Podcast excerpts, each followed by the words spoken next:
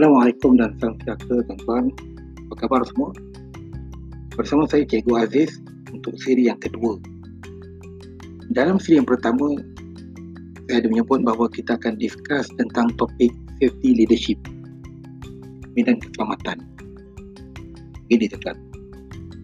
Selama ni banyak effort yang telah kita tertumpu kepada pencapaian statistik yang baik bila sebut tentang good performance we are talking about a good statistic a good number. Ada dua numbers yang kita selalu lihat.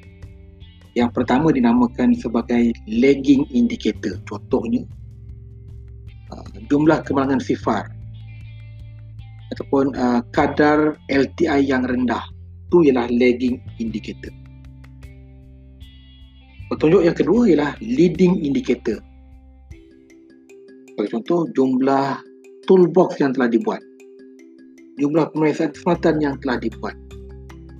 Uh, peratusan pematuhan terhadap undang-undang yang telah dicapai.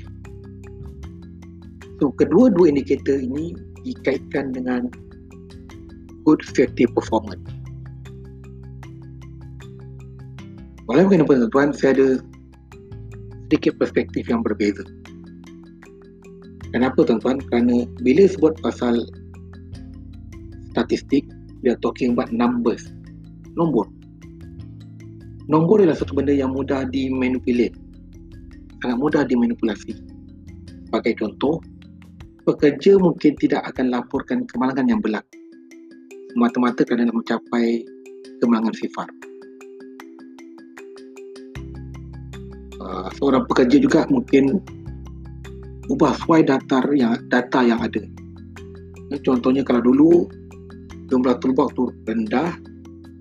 Uh, they can simply give a numbers supaya toolbox pun nampak meningkat. Dengan kata lain tuan-tuan nombor boleh diubah. Jadi sebagai safety leadership eh, yang bagus eh, safety leaders yang bagus dia juga mesti ingat bahawa performance keselamatan tidak terhad kepada good statistik sahaja performance keselamatan juga perlu dilihat dari perspektif budaya. Kenapa saya sebut budaya tu kan? Budaya atau yang biasa disebut sebagai budaya keselamatan. Budaya keselamatan kita boleh observe. Jika apa yang dibuat oleh pekerja tu baik, kita boleh buat satu kesimpulan bahawa budaya keselamatan masyarakat tersebut baik. Bila sikap majikannya bagus, kita boleh juga buat kesimpulan bahawa budaya keselamatan dalam masyarakat tersebut pun baik.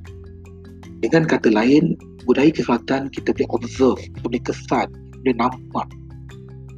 Yang physically can be observed, kita boleh nampak secara fizikal. Dan ia tidak mudah di manipulasi. Tidak mudah dimanipulasi. Kenapa? Kerana ianya suatu benda yang dilakukan, diamalkan secara konsisten ia juga ialah suatu benda yang berada dalam pemikiran sama ada pekerja ataupun memajikan untuk sentiasa meletakkan keselamatan pada tahap yang terbaik.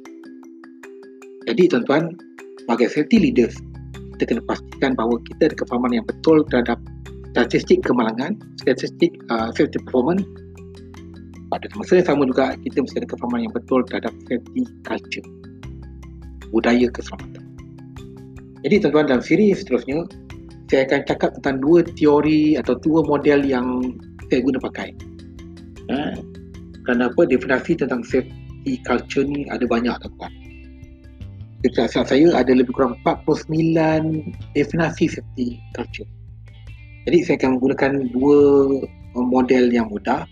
Satu adalah model yang dinamakan sebagai Business Process Model of Safety Culture yang dipelopori oleh Dr. Cooper pada tahun 2002 dan satu lagi kita akan gunakan safety ladders tangga-tangga keselamatan. Jadi kedua-dua teori ini kita akan bincangkan dalam sesi seterusnya. Jumpa lagi tuan-tuan. Stay safe